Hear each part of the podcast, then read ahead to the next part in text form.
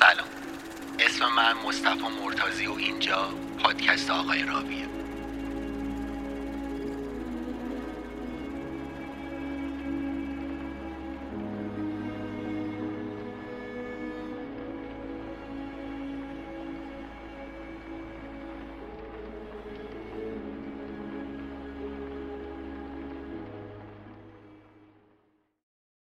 آقای راوی یه پادکست سریالیه. پس اگه از اول به اون گوش نکردید لطفا همینجا این قسمت رو متوقف کنید و از قسمت یک شروع به گوش دادن کنید.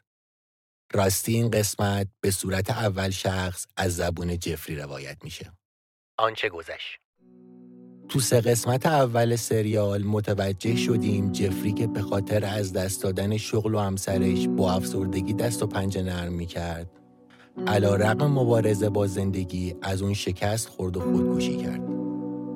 اما این پایان کار نبود و اون یه بار دیگه به عنوان درخت به زندگی برگشت و سالها شاهد اتفاقاتی بود که تو دنیا میافته.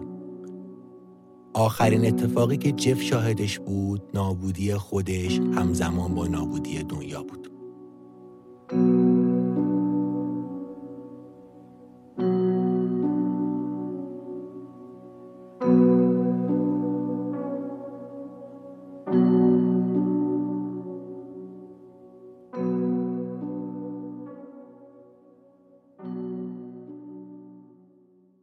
سالها عذاب، سالها غم، سالها تلاش و کنجکاوی برای پیدا کردن گذشتم. همه و همه به پایان رسیده بود. بالاخره می‌تونستم آرامش داشته باشم. دنیا به پایان رسید. همه می‌تونن آرامش داشته باشن. دیگه کسی مجبور نبود صبحها از خواب پاشه و سر کار بره. دیگه کسی خیانت، خودکشی یا دگرکشی نمی‌کنه. غم، جوهر اصلی وجود کسی نمیشه. اما اون طرف داستان چی؟ هر اتفاقی حداقل دو زاویه داره. درسته که دیگه غم نیست، اما از اون طرف شادی هم وجود نداره. دیگه پدر مادری بچهشو بغل نمی‌کنه. کسی لذت عشق نمیچشه. بچه متولد نمیشه که بتونه لذت نفس کشیدن رو تجربه کنه. اما به من چه ربطی داره؟ مهم اینه که من رها شدم. خدای من چه تجربه زجرآوری بود. هر روز مثل روز قبلی یه کپی ضعیفتر و بیکیفیت تر مثل قبل. خوشحالم که تمام شد. حالا می‌تونم چشممو روی هم بذارم و از سکوت و آرامش لذت ببرم. پس دنیای بعد مرگ این شکلیه؟ عجیب نیست که بار اول خودکشی کردم. انگار روی آب شناورم. فکر می کردم وقتی بمیرم همه چیز تمام میشه و داخل سیاهی میافتم. اما هنوز یه خورده وجودی دارم. راستی کجام؟ اگه سرنوشت بعد مرگ نیستی نباشه پس الان باید یه جایی باشم. اما اینجا کجاست؟ بهش؟ جهنم؟ یا شاید هم برزخ؟ ولش کن جف. بهش فکر نکن از زمان حال لذت ببر. جایی نداری که بری. آینده و گذشته ای نیست. شناور شو جف. تو لیاقتشو داری. یهو یه دستی سعی کرد پامو بگیره. خودم و عقب کشیدم و به دیواری که پشتم بود چسبیدم. دست به هم نزدیکتر شد و دوباره تلاش کرد. با دست چپم یه ضربه محکم بهش زدم و گفتم کی از جونم می‌خوای حروم زاده؟ تو دیگه کی؟ نمی‌ذارم آرامشمو به هم بزنی. دستشو برای یه لحظه ندیدم. عرق روی پیشونیم نشسته بود و نفس نفس می زدم. به حفره ای که دست ازش وارد شده بود خیره شدم. آماده بودم علیه هرچی که بخواد آرامشم و به هم بزنه مبارزه کنم. دست این دفعه با دقت و سرعت بیشتری سمتم اومد. پای چپمو گرفت و منو به سمت خروجی کشید. دستامو به هرچی که می‌تونستم گرفتم. مقاومت کردم و با پای راستم بهش ضربه زدم. اون طرف صدای جیغ و داد می اومد. زنی با صدای بلند زاری می کرد. احساس می کردم که درد زیادی رو تحمل می‌کنه. ولی هرچی که بود به من رب نداشت. جنگ من نبود. من جنگامو کردم. بذارید آرامش داشته باشم. دست پامو ول کرد. خودم رو به کنار خروجی رسوندم و آماده بودم. به محض اینکه دوباره سعی کرد منو بگیره یه ضربه محکم بهش بزنم. اما اون دیگه وارد نشد. برای چند لحظه آرامش داشتم. نمی‌دونستم این آرامش چقدر دووم داره و دشمن دوباره که حمله می‌کنه. موقعیتم رو حفظ کردم و به عضلاتم استراحت دادم. آه لعنتی. داره از بالا حمله می‌کنه. دارم می‌بینم که سقف بالای سرم باز میشه و یه دست به سمتم میاد.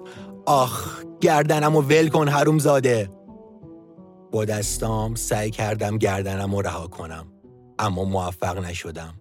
اون تونسته بود منو از آرامشم دور کنه. بیرون که اومدم نفس کشیدم برام ممکن نبود. نمی‌تونستم خوب ببینم که یکی پای راستم و گرفت و منو برعکس کرد. سریع تا تونستم اکسیژن و درون ریه هم کشیدم و شروع به فوش دادن کردم. حرومزاده های لعنتی چرا نمی‌ذارید بمیرم؟ از جونم چی می‌خواید؟ بذارید بمیرم. خواهش می‌کنم این دفعه دیگه چه بلایی می‌خواد سرم بیاد؟ لطفا لطفا من دیگه طاقت ندارم. دستی که منو برعکس کرده بود دوباره به حالت عادی برم گردوند. سرم رو شونش گذاشت و شروع به نوازشم کرد. خسته شدم. هرچی بد و بیراه بلد بودم و گفته بودم و تا می‌تونستم التماس کردم. ولی فایده ای نداشت. صدامو فقط به شکل گریه میشیدم. چند لحظه بعد منو داخل دستگاهی گذاشتن که گرم و نرم بود و ناخواسته به خوابی عمیق فرو رفتم.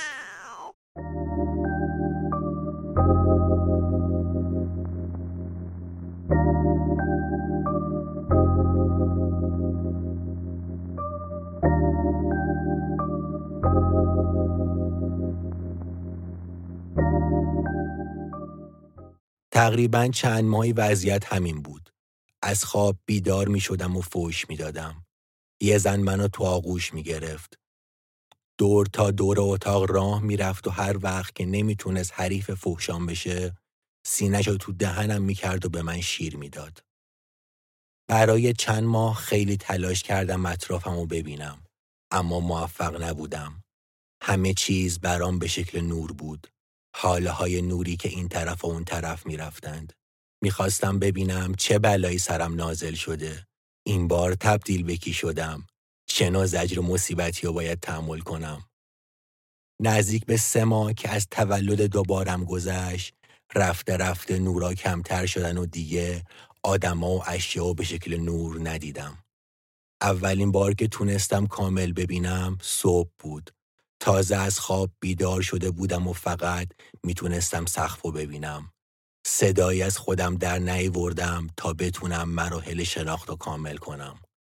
سعی کردم به سمت راست یا چپ بچرخم و از میون میله های تخت اتاقو ببینم. اما موفق نشدم و به دست و پای ناتوانم لعنت فرستادم.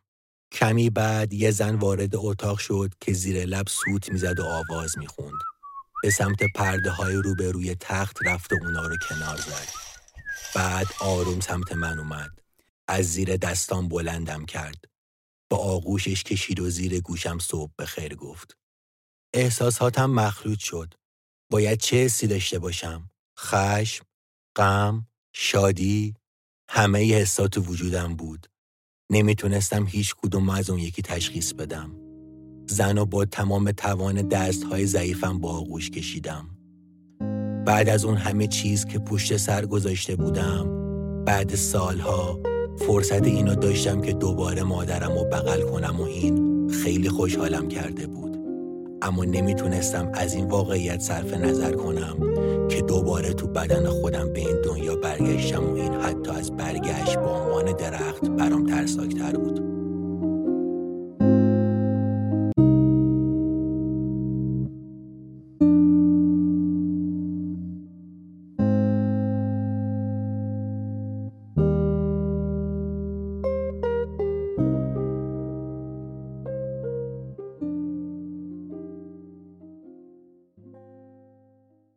روزهای اول که با این واقعیت مواجه شده بودم معنی بودم. نمی‌دونستم چه اتفاقی افتاده. با تعجب به همه چیز نگاه می کردم. مادرم همون لبخند گرم همیشگی شو داشت و پدرم هر روز صبح تو مزرعه کار می کرد. خواهرامم هلن و اما مدام با من بازی می‌کردن. حتی خونه و اتاقم هم همون بود. بدون هیچ تفاوتی. تو قسمت شرقی مزرعه خونه سفید و دو طبقه وجود داشت که از چوب گردو ساخته شده بود. طبقه اول یه پذیرایی بزرگ داشت آشپزخونه ای که خدمتکار اکثر وقتش اونجا میگذروند. از پلا که بالا می‌رفتی متوجه اتاق خوابا می شدی که دو به دو برابر هم بودن و اتاق خواب من درست کنار پدر و مادرم قرار داشت. همه چیز درست همونطور بود که به خاطر داشتم. بدون کوچکترین تغییری. حتی دکوراسیون خونه هم تغییر نکرده بود. تنها تغییر موجود من بودم. منی که خاطرات دو زندگی سخت روشونه هم سنگینی می‌کرد و ذهنم و راحت نمیذاش. نمی‌دونستم باید چی کار کنم و چه واکنشی نسبت به اتفاقی که افتاده داشته باشم. روزها، ماها و سالها میگذشت و من غمگین تر از همیشه به زندگی ادامه می‌دادم. خیلی زود به این آگاهی رسیدم که نباید چیزی خلق کنم. میترسیدم که اگه خالق چیزیشم و بمیرم مثل قبل به مخلوقم تبدیل شم. برای همین از خلق کردن دوری کردم. می‌دونستم که نمی‌تونم زندگی رو تاب بیارم. سخت بود که بار دو زندگی رو به شونه بکشم. پس تصمیم گرفتم تو اولین فرصتی که می‌تونم قبل از اینکه چیزی خلق کرده باشم زندگی متعام کنم. مرگ برام مصیبتی شده بود. دفعه قبل که خودکشی کردم خونه تنها بودم. ولی حالا کلی آدم چشماشون به من بود و ازم مراقبت می‌کردن. نمی‌تونستم چیزی کشنده بخورم و دستام اونقدر توان نداشتن که وسیله پیدا کنم و باهاش ضربه ای به خودم بزنم. پنج سالگی وقتی امهام برای مهمونی خونه ما اومدن و حواسا از من پرت بود موفق شدم خودم از پله ها پایین بندازم که بعدها ازش به عنوان شکستی بزرگ یاد کردم. اون اقدام احمقانه باعث مرگم نشد ولی باعث شد بقیه بیشتر حواسشون به من باشه و ازم مراقبت کنن. تو پنج سالگی سفرامون به دشتی که تک درختش بودم شروع شد. تو فصلهای گرم سال اونجا می‌رفتیم و از طبیعت لذت می بردیم. می‌دونستم که این یه فرصت مناسب برای منه ولی به خاطر اشتباه احمقانه ای که داشتم نباید دست به اشتباهی می‌زدم تا توجهشون از من برداشته شه. اون تابستون که تام شد حس کردم تو جلب کردن اعتمادشون موفق بودم. کم کم هیته دویدن و بازی کردنم و گسترش دادم و بیشتر ازشون دور شدم.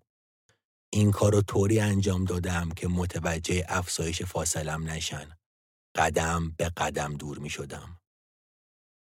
بعضی وقتا به زندگی قبلیم فکر می کردم. به محلی که اونجا درخت بودم. بعضی وقتا هم به اونجایی نگاه می کردم که از خاطراتم به خود 6 سالم نگاه کرده بودم.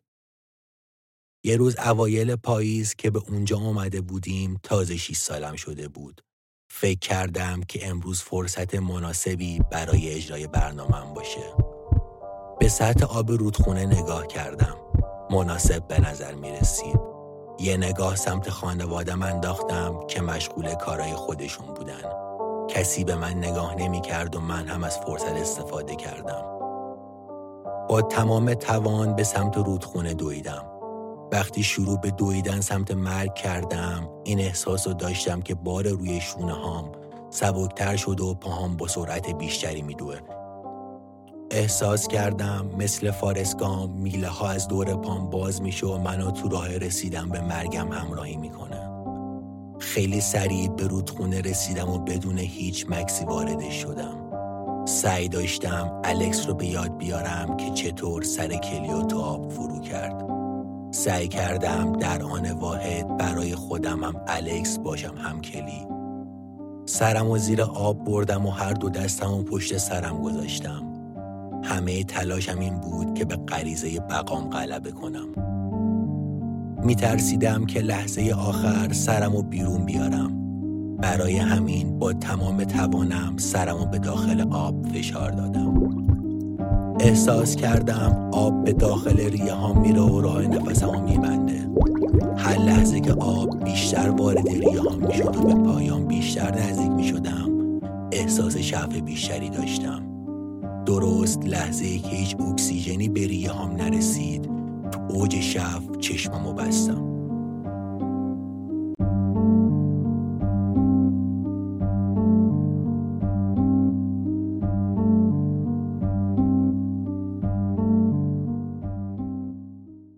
سالها عذاب، سالها غم و سالها تلاش، هیچ کدوم به پایان نرسید. چشممو باز کردم و دوباره تو سیاهی بودم. آرامش داشتم. اما می‌دونستم که دائمی نیست و به زودی عزیز دوست داشتنیم رو از دست میدم.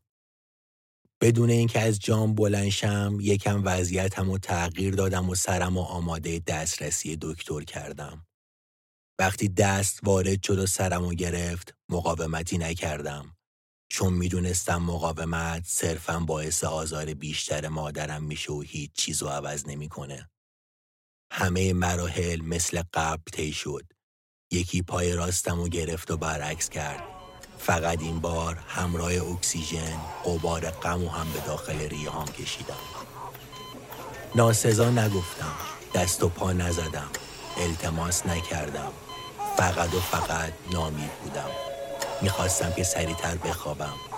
برای همین وقتی منو داخل دستگاه گرم کننده گذاشتن سری چشممو بستم. این بار هم همه چیز یه کپی دیگه از بار قبل بود و باز هم تنها تفاوت من بودم. این بار جای دو زندگی تجربه سه زندگی رو داشتم و از همه مهمتر نامید بودم. تو زندگی قبلی امید داشتم اگه چیزی خلق نکنم و بمیرم بالاخره همه چیز تمام میشه. اما این بار حباب امید ترکیده بود و نیزه واقعیت تو قلبم فرو رفته بود. حس کردم با جنازه فرقی ندارم. نه تکون میخوردم و نمی‌تونستم چیزی ببینم. چشم رو حاله های نور بسته بودم.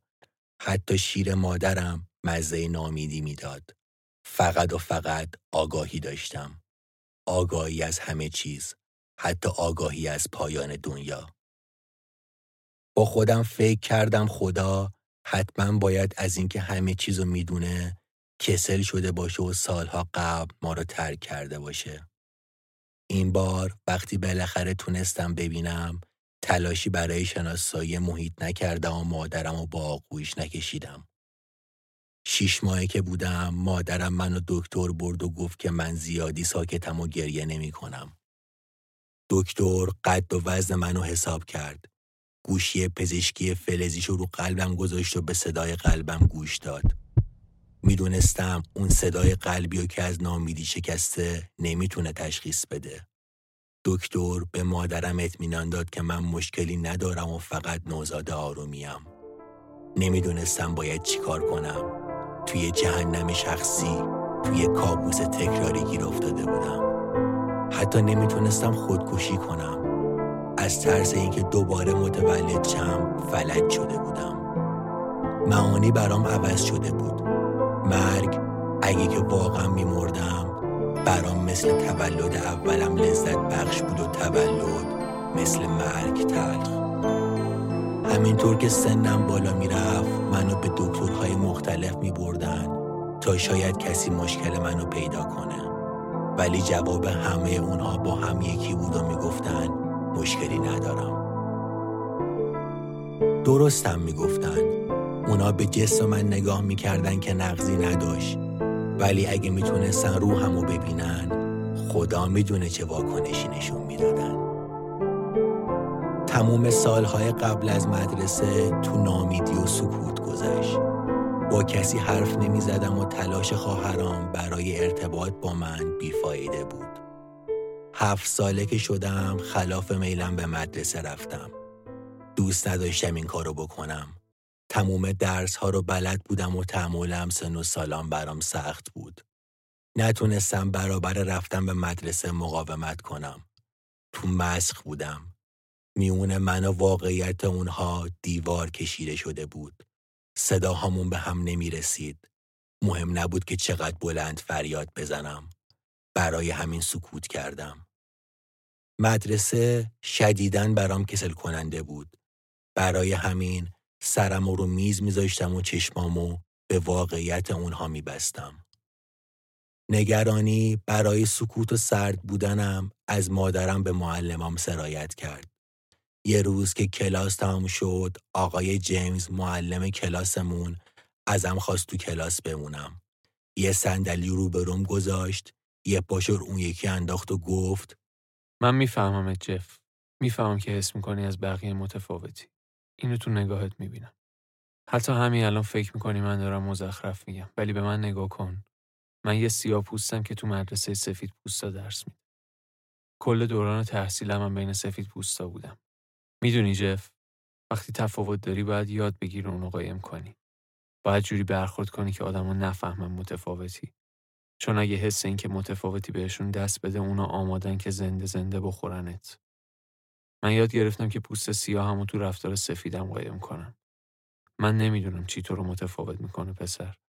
ولی اگه می‌خوای تو این دنیا دووم بیاری باید بتونی پنهونش کنی. آقای جیمز که این حرف رو زد بدون هیچ حرف اضافه ای از کلاس بیرون رفت و منو با مغزی پر از فکر تو کلاس تنها گذاشت. اون درست می‌گفت. نمی‌تونستم اینطوری ادامه بدم و بمیرم. من هفت سالو تو جهنم سپری کرده بودم و نباید دوباره اونو تجربه می‌کردم. حالا که تا اینجا اومده بودم باید بقیهشم می‌رفتم. اما مجبور نبودم که مثل قبل اون مسیر تکراری و برم و آخرش خودکشی کنم. باید یه راه فرار تو این لوپ پیدا می کردم. اما قبل از اون باید می‌تونستم که روح پیرم و تو جسم کوچیکم پنهون کنم. بعد از اون مکالمه شروع به تغییر کردن و تغییر دادن کردم. باید رفتارم مثل یه بچه هفت ساله می‌شد.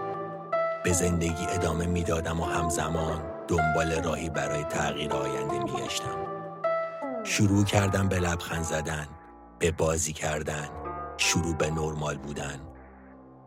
روزها یکی پس از دیگری گذشتن و من بیشتر از چیزی که بودم فاصله گرفتم. متوجه شده بودم که فرصتی دوباره دارم. فرصتی که جور دیگه زندگی کنم. فقط باید اونقدر تو جهنم انتظار میکشیدم تا جهنم تمام شه. هفده ساله که شدم احساس کردم به انتظار معتاد شدم. هر روز از صبح تا شب انتظار میکشیدم و هیچ کاری نمی‌کردم. احتمالا اعتیاد به انتظار اونم تو جهنم بدترین نوع اعتیاد باشه. باید انتظار کشیدن و ترک می‌کردم. راه ترکشم عمل کردم بود. قبلا راه خروج از لوپو پیدا کرده بودم. تواناییام میشناختم و می‌دونستم چطور ازش استفاده کنم. مزیت زندگی طولانی همین بود. شناخت. روز تولد 18 سالگیم بالاخره زمان عمل فرا رسید. زمان فرار از جهنم. زمان ترک کردن کابوس. همه چیزو برنامه ریزی کردم. دقیقا ثانیه به ثانیه می‌دونستم باید چه کاری رو انجام بدم. به آرومی از پله ها بالا رفتم. دو خواهرم ازدواج کرده بودن. پدر مادرم هم تو مزرعه مشغول کار بودن و خدمتکار اجازه ورود به طبقه بالا رو نداشت. وارد اتاق پدر مادرم شدم. می‌دونستم که پولاشون رو کجا نگه میدارن. با اینکه نسبت به کارم احساس خوبی نداشتم ولی یه انتخاب جلوم بود. باید بین خودم و اونا یکی رو انتخاب می‌کردم. من قرار نبود که تو این جهنم بمونم و دوباره به دانشگاه میامی برم. انتخاب برام واضح بود. تموم سرمایه زندگیشون رو تو کیفم ریختم و از پله پایین رفتم. به بالکن که رسیدم برای یه لحظه مکس کردم و تو مزرعه دنبالشون گشتم. پدرم در حالی که موهای سفیدش زیر آفتاب طلایی به نظر می اومد مشغول تمیز کردن اسب مورد علاقش بود. مادرم همون طرفتر از گاف شیر می دوشید. سعی کردم این تصویر رو تو ذهنم حک کنم و همراه خودم همه جا ببرم. قبل از اینکه ترکیب احساس شک و تأسف به قلبم نفوذ کنه برای همیشه پشتام با اونا کردم و راه خروج رو پیش گرفتم. وقتی شده بود.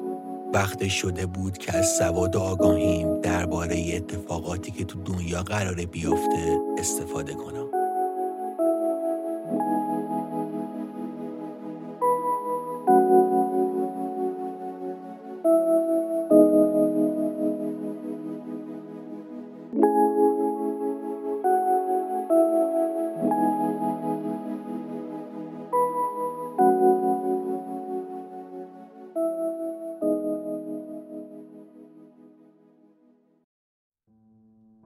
شاید امید خالق تراژدی باشه و مثل هر خالق دیگه ای به زاد و ولد مخلوقش کمک کرده.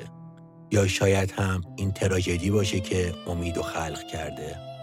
اینکه همه چیز کی و چطوری شروع شد و نمی‌دونیم.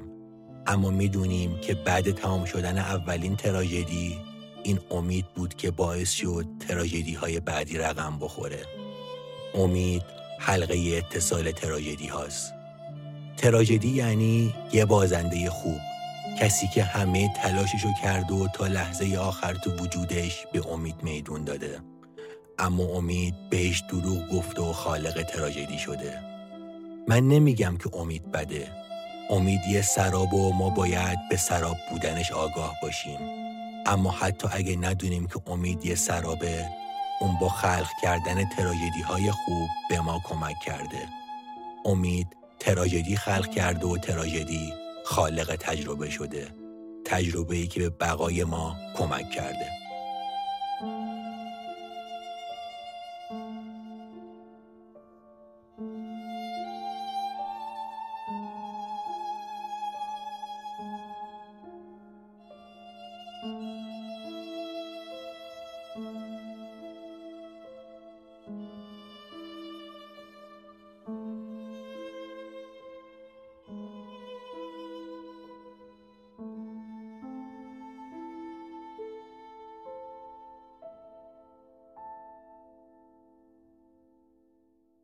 ممنون که تا پایان قسمت چهارم سریال زندگی همراه ما بودید.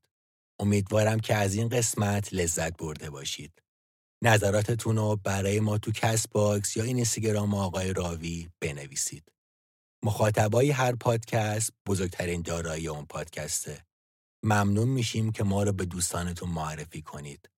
تا ساعت 6 عصر دو جمعه دیگه یعنی دهم آذر که مهمون خونه هاتونیم بدرود.